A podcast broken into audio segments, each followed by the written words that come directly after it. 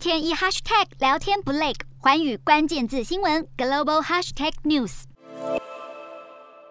俄罗斯多次在公开场合表明，乌克兰不能加入北约，同时也希望美国跟北约撤回在东欧国家的军事部署。显而易见的，俄罗斯需要一种地缘战略上的安全感，像是北约东扩的核心含义。就是把俄罗斯视为敌人，枪炮已经指到俄罗斯家门口，没有缓冲地带，让俄罗斯感到敌意。而且从近期的哈萨克事件中，俄罗斯非常迅速出兵，强力干预哈国局势，完全不顾中国大陆脸色跟感受，与中国交好，也是为了捍卫地缘安全为目的。再加上美国跟德国等西方国家最近的表现，都让普丁认为发动攻击不会招致严重后果。美国方面从奥巴马、川普到现在的拜登，连续三任总统都表明不想出兵海外。对于拜登政府来说，撤军阿富汗就是最好的例子。德国则是因为对于俄罗斯有能源方面的依赖。在北约成员国想要送武器到乌克兰，展现团结之意时，德国断然拒绝核发许可证，给了普丁足够理由质疑西方国家的团结度。